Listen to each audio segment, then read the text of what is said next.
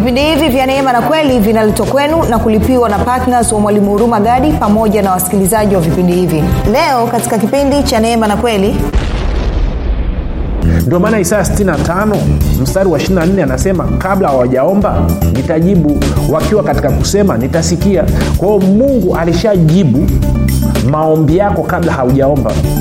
Kwa nini? Kwa sababu anajua kile unachokihitaji kabla haujamwomba kwao kama anajua kile unachokihitaji kabla hujamwomba huna sababu ya kwenda kumwelimisha mungu kwenye maombi. Utamwelimisha nini mtu ambaye anajua tayari utamwelimishaji wakati anajua tayari unachokihitaji kabla hujamwomba rafiki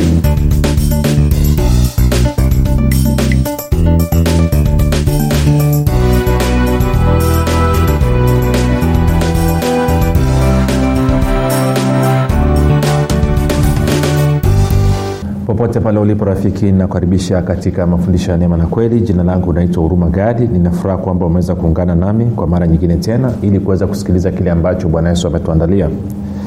Kumbuka tu mafundisho ya neema na kweli yanakuja kwako kila siku muda na wakati kama huu yakiwa na lengo la kujenga imani yako wewe ili uweze kukua na kufika katika cheo cha kimo cha utimilifu wa kristo. Kwa lugha nyingine kukupatia maarifa yatakaokufanya ufikiri kama kristo uzungumze kama kristo na uweze kutenda kama kristo ili upate matokeo kama ya kristo Uh, zingatia kwamba kufikiri kwako kuna mchango wa moja kwa moja katika kuamini kwako. Ukifikiri vizuri utaamini vizuri. Ukiamini vizuri utatenda vizuri. Ukitenda vizuri utapata matokeo mazuri. Lakini ukifikiri vibaya utaamini vibaya. Ukiamini vibaya utatenda vibaya. Ukitenda vibaya utapata matokeo mabaya. Na hivyo utakuwa ni mtu wa hivyo fanya maamuzi ya kufikiri vizuri. Na kufikiri vizuri ni kufikiri kama kristo. Na ili uweze kufikiri kama kristo inabidi uwe mwanafunzi wa kristo. Na ndio maana basi mafundisho ya neema na kweli yanakuja kwako kila siku yakiwa na lengo la kujenga na kuimarisha wewe kama mwanafunzi wa kristo. Ili nini? Ili uweze kukua na kufika katika cheo cha kimo cha utimilifu wa kristo. Zingatia mwenye haki ataishi kwa imani na pasipo imani haiwezekani kumpendeza mungu. Ndio maana tunasisitiza sana muhimu wa imani. Na imani siyo fomula imani ni zawadi kutoka kwa mungu unayoipata baada ya kumwamini yesu kristo na kwa kupitia hiyo imani sasa unakuwa una mahusiano na mungu. Unapata uhusiano na mungu usiokuwa na dosari wala kasoro ya aina yoyote napenda kushukuru kwa ajili ya wale wote ambao wamekuwa wakihamasisha wengine kusikiliza vipindi vya neema na kweli. Tunasema asante kwa ajili ya kuhamasisha watu. Wa, kwenye usikilizaji wa redio tunaona wanaongezeka. Wasikilizaji wa, wa, wa, wa, wa, wa, wa kupitia facebook kupitia youtube kupitia podcast wanaongezeka. Tunasema asante kazi yenu ni njema. Tunashukuru pia kwa ajili ya maombi yenu kwa wale wanaofanya maombi. Najua wako watu wanafanya maombi kwa dhati kabisa kwa uaminifu mkubwa kabisa na matunda ya maombi yenu tunayaona unajua saa nyingine rafiki nikwambie tunavyofanya kazi ya kufundisha uh, na haswa tunapokuja kukaba kwenye redio kama namne na haswa kama unafundisha mafundisho ambayo ni tofauti kidogo na kitu ambacho kimezoelea katika kanisa kuna watu wamejitoleaga kwamba wao ni polisi wa mbinguni na kwa maana hiyo wakiona mtu amenyenyuka anafundisha kitu tofauti na anachokielewa yeye. Hata kama hicho kinachofundishwa kinatoka katika bibilia hata kama hicho kinachofundishwa ni maneno aliyozungumza yesu wao wanaamka kupinga kwa hiyo maombi yenu ni ya muhimu sana. Takupa mfano mdogo. Mwaka elfu mbili na kumi na mbili no elfu mbili na kumi na tatu nikaenda sehemu moja inaitwa kimamba iko kule kilosa. Nikaenda nikafanya nikafanya semina uh, ya siku nne. Nilivyoondoka pale wachungaji wa madhehebu kama matatu manne hivi wakakusanyana na watu wao wakaenda mlimani wakaenda kufunga urumagadi afe kwa sababu ni nabii wa uongo hawa jamaa wakafunga kavu siku saba. Wanaomba kwa mzigo kabisa kwamba urumagadi afe. Kwa sababu gani? Wanaamini kabisa urumagadi ni wakuzimu wanaamini kabisa urumagadi ni freemason. Kwao wakafunga kuomba kwa mzigo kabisa jamaa afe. Alafu mbaya zaidi waliporudi huyo mchungaji aliyekuwa ameandama amini ame, ameandaa hayo maombi akaanza kuumwa akaenda akalazwa hospitali kaenda akatundikiwa dripu kwao watu wakija kumwona wamwambia mtumishi pole anasema ah, bwana urubagadi ameniloga bwana. Kwao unaweza kuona vituko ambavyo tunakutana navyo especially tunapoleta kweli ya kristo. Si mafundisho ya kristo siku zote yanapingwa kwa sababu gani? Tuna roho ya mpinga kristo. Inaangaika kupinga mafundisho ya kristo. Kwa hiyo maombi yako wewe ni ya muhimu sana. Maombi yako ni ya muhimu sana katika kuwezesha kazi hii iweze kusonga mbele unaweza ukaona ni nyepesi nyepesi sio nyepesi nyepesi. Nakumbuka kuna ndugu mwingine yeye ni mwinjilisti wa dhehebu moja la kiroho ambalo ni kubwa tu hapa tanzania kongwe la miaka mingi. Eh? la miaka mingi sana. Ndo, ndo dhehebu la watu waliozaliwa mara ya pili la miaka mingi sana kongwe na makanisa tanzania nzima. Kwa huyu ndugu walivyosikia kwenye redio kule mbea hiyo ilikuwa ni mwaka elfu mbili na ngapi? Elfu mbili na kumi na kumi na nne no 215 alivyonisikia kwenye redio aka akawa ameambiwa kanisani kwao na kanisani kwao wamehamasishana. Wanasema kuna nabii mmoja wa uongo mpinga kristo anaitwa urumagadi anafundisha katika redio. Msimsikilize! Sasa siku nimekwenda mbea kwenye kituo chetu kiko pale mbea huyu ndugu yuko pale. Kwao mtumishi anasema kituo chetu cha mbea anajua hiyo story lakini akaanzisha mazungumzo na hakutambulisha kwamba mimi ni nani. Kwao tukaanza kuongea pale kujadili neno kujadili neno tukaanza kujadili neno. Na yule ndugu ana maswali yake na ajibu tunajadili tunajadili tunajadili. Baada ya kama dakika 45 hivi akashtuka. Akasema wewe ni urubagadi nikamwambia ndio. Akasema du. Nikaambia vipi? Akasema tumefanya mazungumzo hapa tuliambiwa tukusikilize wewe kwa sababu wewe ni mpinga kristo. Kaambia okay. Akasema lakini leo nimekaa kwa jinsi ambavyo umeeleza umechambua neno hapa umenyonyesha katika maandiko nimefikia hitimisho jipya. Nikaambia hitimisho gani? Akasema nimegundua kwamba actually wewe sio mpinga kristo. Nikaambia okay hiyo ni habari njema. Kwa hiyo akasema lakini nimegundua kwamba sisi ndo wapinga kristo.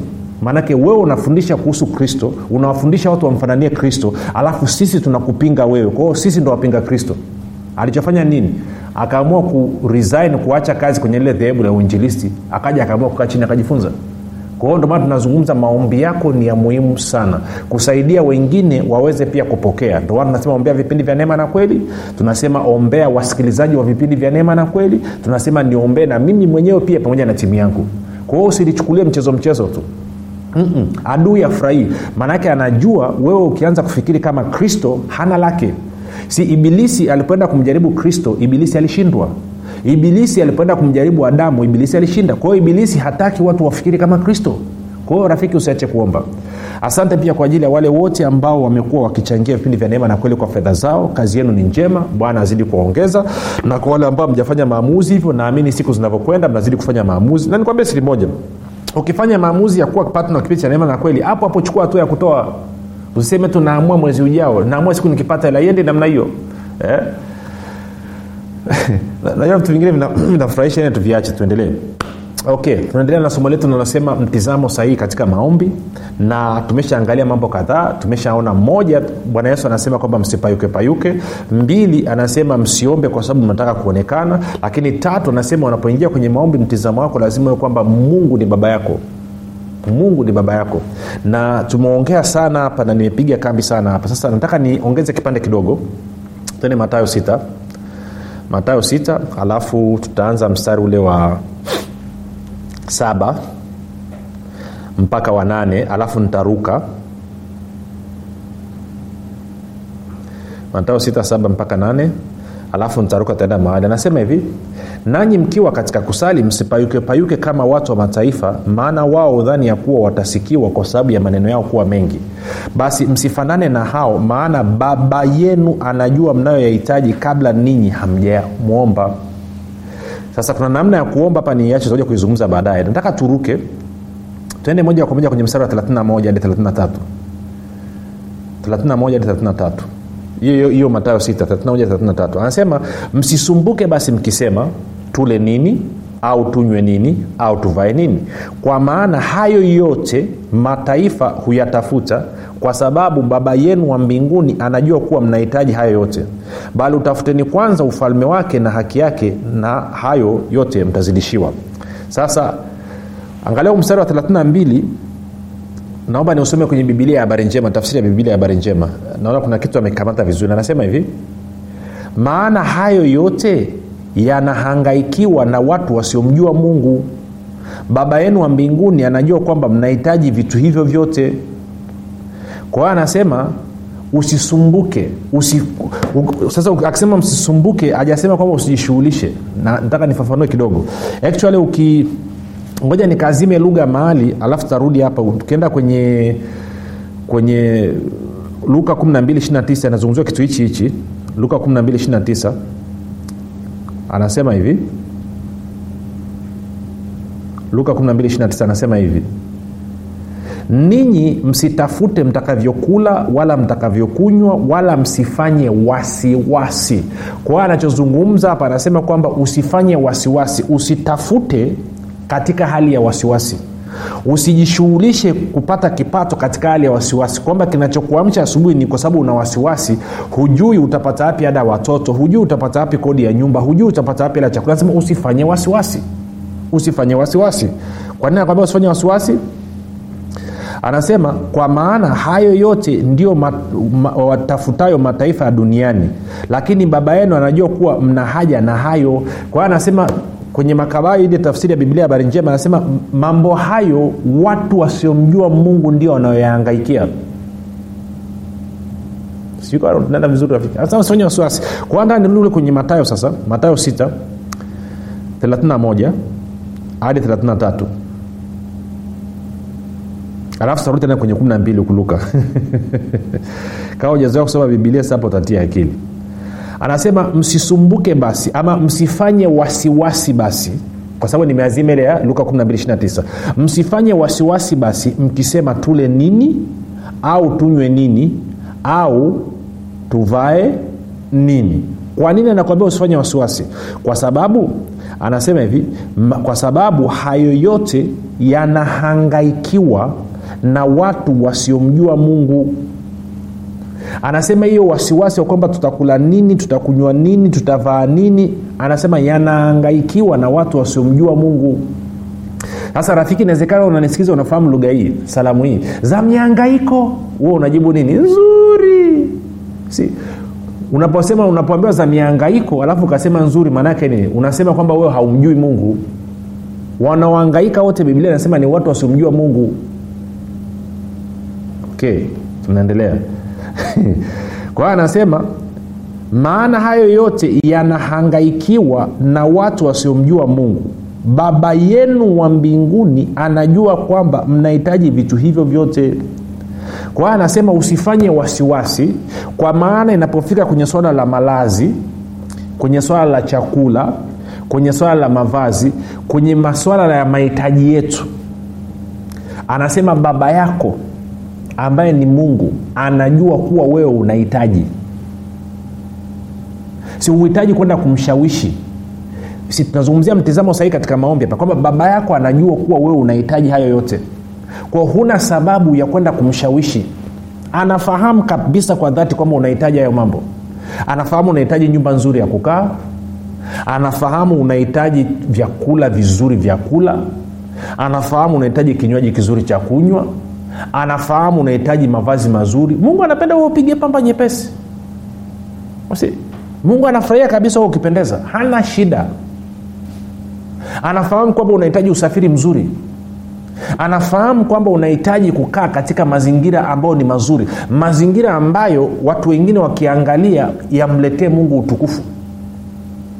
Na uzuri bwana yesu anasema hivi angalia anavyosema anasema kwa maana hayo yote watu wasiomjua mungu wanayaangaikia kwa nini? Kwa sababu baba yenu wa mbinguni anajua ya kuwa mnahitaji hayo yote. Anasema mungu anajua. Baba yako hajasema mungu anasema baba yako. Nini? Maana yake nini? Nataka tuende nao taratibu rafiki.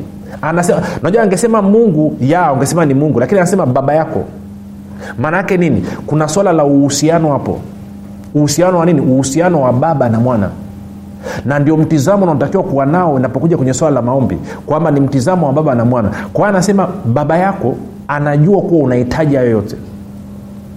Mzazi yeyote mwenye akili timamu kama ana watoto wadogo ambao hawajafikia umri wa kujitegemea anafahamu kabisa watoto wake wanahitaji chakula. Anafahamu kabisa watoto wake wanahitaji mahali pa kulala. Anafahamu kabisa kwamba watoto wake wanahitaji mavazi.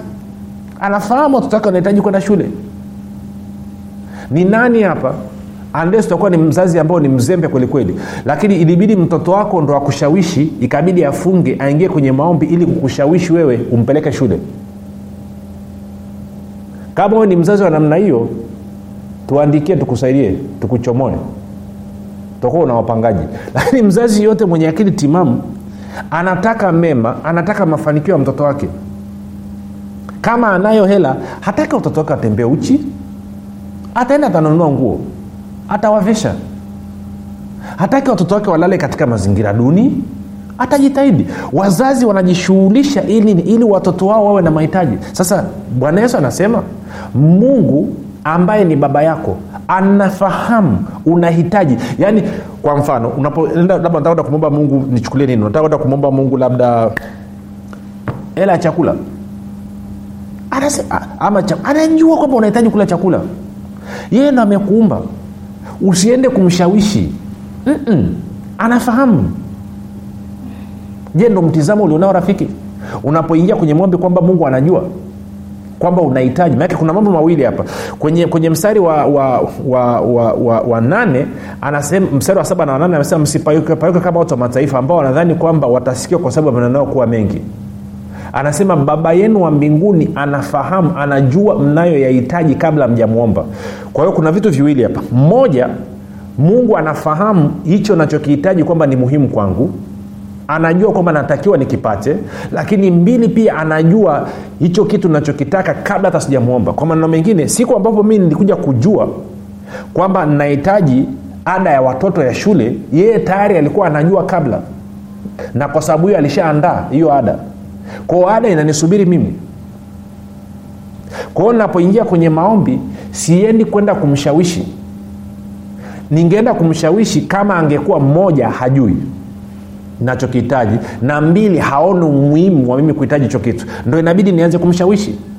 Na ndicho ambacho watu wengine wanafanya kwamba wanaingia kwenye maombi wanafunga wanakaa na njaa wakijaribu kumshawishi mungu. Wengine wanakusanyana nasema tukusanyana tukiwa labda watu kumi kumi na mbili nikipata wapendo wa kunisaidia kwenye maombi tutamshawishi mungu. Kama mtizamo wako ndio huo nakuletea habari mbaya huo mtizamo ni mtizamo wa mtu asiyeamini. Na kwa kuwa ni mtizamo wa mtu asiyeamini ndio maana hupati matokeo. Kwa hiyo unatakiwa ubadilishe mtizamo wako rafiki kwamba mungu ni baba yako anajua kwamba hiyo ada unaihitaji. Anajua kwamba hicho kiwanja unakihitaji. Anajua kwamba hilo gari unalolitaka unahitaji. In fact anajua hata hiyo simu ya touch screen unayoitaka unaihitaji anafahamu kwamba hicho unachokitaka unakihitaji ni cha muhimu kwako. Lakini zaidi ya yote anasema kwamba anajua ama alijua kabla wewe haujajua ndio maana isaya 65 mstari wa 24 anasema kabla hawajaomba nitajibu. Wakiwa katika kusema nitasikia. Kwa hiyo mungu alishajibu maombi yako kabla haujaomba. Kwa nini? Kwa sababu anajua kile unachokihitaji kabla haujamwomba kwao kama anajua kile unachokihitaji kabla hujamwomba huna sababu ya kwenda kumwelimisha mungu kwenye maombi. Utamwelimisha nini mtu ambaye anajua tayari utamwelimishaje wakati anajua tayari unachokihitaji kabla hujamwomba rafiki je ndo mtizamo unaoingia nao kwenye maombi? Si? ama unaenda uingia unasema naenda kumshawishi mungu. Eh, baba. Eh, baba. Watoto wangu hawanada baba. Baba. Nadaiwa kodi ya nyumba baba. Jina lako ndo linachafuka. Ndo hivyo nakwenda kuomba? Hiyo ni kutokuamini rafiki in wote mnaoingia kuomba mbele za mungu mnalialia wote mmejaa kutokuamini. Ndio maana mjibiwi nasema lakini ulipata matokeo unadhani ulipata matokeo kwa sababu ya kulia kwako ama ulipata matokeo kwa sababu mungu ni baba yako akahurumia ujinga wako na upuuzi wako kwa kuwa wewe ni mwanaye afanyeje? Ikabidi akupatie. Lakini vipi ungeenda na mtizamo sahihi rafiki? Ukaingia ukasema baba asante kwa maana wewe unafahamu unajua kwamba ni muhimu ada za watoto wangu za shule zilipo kwa wakati. Asante kwamba ulikuwa unajua kabla mimi sijajua kwamba kiasi hichi cha fedha kitahitajika kwa ajili ya ada za watoto nimekuja mbele yako sio tu kufanya ushirika pamoja na wewe lakini nimekuja kukushukuru kwa sababu wewe ni baba ulijaa upendo wewe ni baba unayejishughulisha sana na maisha ya watoto wako. Baba asante kwa maana ulikusha kujibu na ulikusha kunipatia mahitaji yangu kabla hata sijakuomba. Hivyo katika jina la yesu kristo napokea ada za watoto wangu. Asante kwa maana ada za watoto wangu zimelipwa sawasawa na wingi wa utajiri wa utukufu wako katika kristo yesu. Ninalitukuza nalibariki jina lako je ndivyo unavyoomba rafiki? Ndo mtizamo ulionao ama unalia? Eh, eh, unaweka na shingo upande unaning'iniza. Eh, eh, umelala chini umenyosha mi- umekaa chini umenyosha miguu. Eh, baba niangalie. Eh, eh, ikiwezekana mimi ni mdudu tu. Mimi sistahili sistahili kama ustahili kujibiwa na mungu umeenda kufanya nini?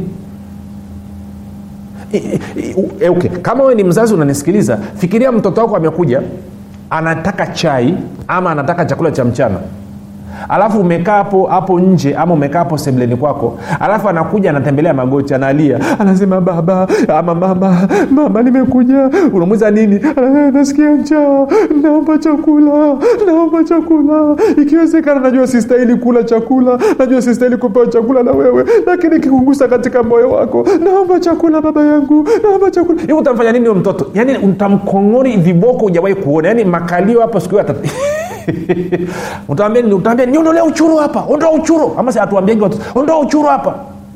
Chakula kama nataka chakula nenda jikoni kachukua kule nani amekunyima chakula? Si utaanza ugomvi mwingine na mwanao kwa nini? Kwa sababu unaona anakuvunjia heshima. Unafahamu kabisa chakula ni haki yake. Na wewe kama mzazi ni wajibu wako kumpatia chakula. Kwa hiyo kitendo cha yeye kuja kulia anasema anasema wewe ni mzazi uliye katili ni baba ama ni mama mwenye roho mbaya kuliko ibilisi? Kwa hiyo kitendo cha mimi na wewe kwenda kuhusiana na mahitaji yetu tukaingia kwenye maombi alafu tukaanza kumlilia mungu kana kwamba hataki. Tunaanza kumshawishi kwa kufunga kukaa na njaa. Hivi rafiki unafahamu mungu achukui rushwa? Mungu apokei rushwa? Nkesi kama hujui kuja nikupeleke kwenye bibilia kakuonyeshe mungu ana upendeleo rafiki. Twende kumkumbu la torati mlango wa kumi na kama umekuwa na tabia hiyo na mna tabia hiyo kufanya kanisani kwenu mkadhania kwamba mnampa mungu rushwa. Mungu apokei rushwa rafiki. Sikia kumbukumbu la torati kumi mstari wa 17 anasema kwa maana kumbukumbu la torati 117 anasema kwa maana bwana mungu wenu yeye ndiye mungu wa miungu na bwana wa mabwana mungu mkuu mwenye kuogofya asiyependelea nyuso za watu. Hapendelei nyuso za watu. Eh, aangalii nyuso. Anasema ukitaka kuua kima usiangalie uso. Kwa hiyo maanake hata ukivaa sura ya huzuni ukavaa magunia ukavaa sijui nini hababaishwi na hiyo. Kumbuka ni swala la moyo alafu anasema hivi mungu mkuu mwenye kuogofya asiyependelea nyuso za, nyuso za watu wala hakubali rushwa. Mungu akubali rushwa yawe kulia. Mungu akubali rushwa yawe kukaa na njaa. Ndio maana ukisoma nini isaya 58 anakatata funga ya waisraeli alikuwa anasema anza sitaki ufunga yenu. Naendaga kwenye maombi saa nyingine tunaenda kwenye milima. Kwa mfano kule arusha kuna mlima mmoja naitwa sakila. Alafu ukiangalia watu walioko milimani mpaka unaona aibu wamechoka wamepauka wamekaa na huzuni. Wakati bibilia inasema wazi kabisa bwana yesu mwenyewe anasema ukifunga usifunge kuonekana na watu paka mafuta pendeza changamka. Lakini wanaenda nakaa nakuta wamechoka wamekusanyana hapo mlimani wanafundishana madudu hapo mlimani alafu wanadhania wanamfurahi kwamba nini mungu atawaonea huruma. Mungu aangalii uso. Mungu ana upendeleo. Bwana yesu amesha kuambia kama unahitaji kitu kwa mungu kuwa na mtizamo kuwa ni baba yako kuwa na mtizamo kuwa anajua hicho unachokihitaji ni cha muhimu kwako. Kuwa na mtizamo kuwa anafahamu hicho unachokihitaji kabla hata hujamwomba kwao huhitaji kuwa na maneno mengi. Ndio maana muda mwingi utautumia kufanya nini? Kumsifu kumshukuru kumwabudu kumtukuza mungu wako. Kwa sababu gani? Unaenda kwa mungu ambaye tayari anajua. Tayari alishaandaa majibu. Kwao majibu yako unapokea katika ni wakati unapoenda kwenye maombi. Anajua unachokihitaji lakini amekwambia uombe. Kwao ndio maana tunaenda kwenye maombi kumwomba hatuendi kumwelimisha mungu. Hatuendi kumwelimisha mungu anajua. Unachokihitaji sasa rafiki huo ndo mtizamo ulionao? Moja nikuonyeshe. Tuende kwenye kwenye kwenye tutamalizia na huu mstari alafu kipindi kijacho tutaendelea nao. Tuende kwenye warumi nane. Warumi nane. Warumi mlango wa nane.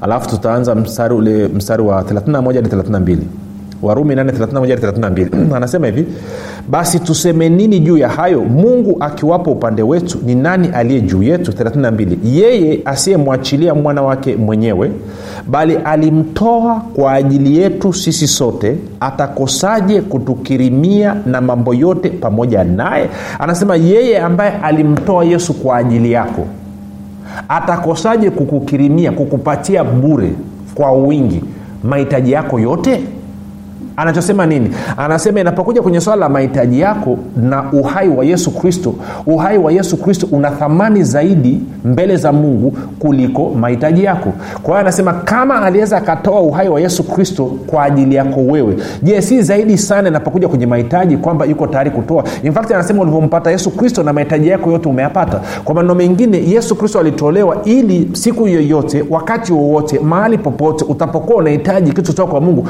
kusiwe na kitu chochote kinachoweza kuzuia. Sasa nafahamu kuna watu wamefundishana mambo ambayo sio kwamba shetani anaweza akazuia siu kitu gani. Tutaangalia kipindi kijacho. Lakini mungu alimtoa yesu kristo ili nini? Unapohitaji kitu chochote kutoka kwake kusiwe na kitu chochote kinachoweza kuzuia. Kwa nini? Kwa sababu yeye ni baba yako anajua kwamba unahitaji hicho unachokihitaji na anafahamu kuhusu hicho kitu kabla wewe haujamwomba ndio maana ukienda unaenda mbele zake kupokea. Unapokea kutoka kwa nani? Kwa baba anayekupenda mno. Tatu breki turudi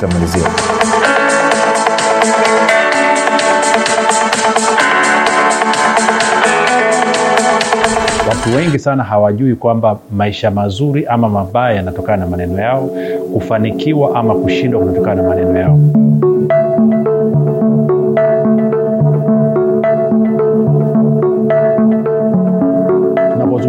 neno ukiri ama kitabu cha ukiri tunamaanisha linatokana na neno la kigiriki ama la kiunani neno linasema homologio.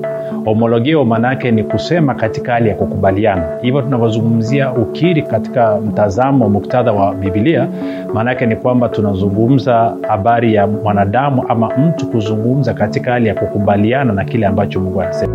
Mungu ana makusudi maalum na maisha yetu. Mungu ametuumba ili tutawale na mungu ametuumba ili na sisi tuumbe vitu tunavyovitaka katika mazingira yaliyotuzunguka. Lakini hapo kabla hatukuwa tunafahamu hivyo tulikuwa tunazungumza kinyume na neno la mungu lilivyosema lakini baada ya kukutana na kitabu cha mwalimu huruma gadi cha nguvu ya ukiri kimenisaidia sana kimenisababisha na misi leo sasa hivi nazungumza kama mungu anavyotaka nizungumze kama mungu alivyoyakusudia maisha yangu kwa nini kitabu hichi pia ni tofauti na kitabu kingine tuna sehemu ya pili katika kitabu hiki maanake viko viko sehemu mbili. Sehemu ya kwanza tunakujengea ufahamu sehemu ya pili tunakupa nafasi ya wewe kufanya mazoezi. Katika sehemu ya pili tumekuwekea aina mbalimbali za ukiri ambazo mtu atazitumia kila siku kufanya mazoezi na kuanza kuumba kesho yake. Leo kwao hatukufundishi tu tukakupa ufahamu alafu tukakuacha hewani. Hapana. Tunakufundisha tunakupa ufahamu tunakujengea uwezo na baada ya hapo tumekupa sample za kuanzia vitu vya kuanzia uanze kufanya ukiri. Kitabu cha nguvu ya ukiri kinatuelewesha kwamba tuanze kuishi yale maisha halisi ambayo mungu ameyakusudia katika maisha yetu. Kwa hiyo unapolichukua neno la mungu ile nguvu sasa ambacho kile mungu amekikusudia kinaanza kudhihirika katika damu na nyama katika mwili wako na hakika unakuwa mzima na mimi nimekishuhudia hicho hata nyumbani kwangu mtoto wangu alikuwa anaamka na kutapika anaumwa kila leo. Lakini baada ya kuanza kuwakirisha watoto kwamba mnakitakiwa kukiri positive kukiri kile ambacho mungu amekisema kwamba wewe ni mzima huumwi mpaka leo magonjwa ndani ya nyumba yangu hakuna tena kwa sababu ya kile ambacho mungu amekisema kila mtu ambaye anataka kubadilisha maisha yake atapata kitabu hichi cha nguvu ya ukiri lakini zaidi ya yote kwa sisi ambao tuko mijini sisi ambao tumebarikiwa sisi ambao tumefanikiwa tutawasaidia wale walioko vijijini ambao hawana uwezo wa kupata vitabu hivi kwa kuwachangia na kuwanunulia hawa watu vitabu vile. Kwa hiyo mimi na wewe tuna fursa tuna nafasi adimu ya kuweza kuleta mabadiliko katika maisha ya watu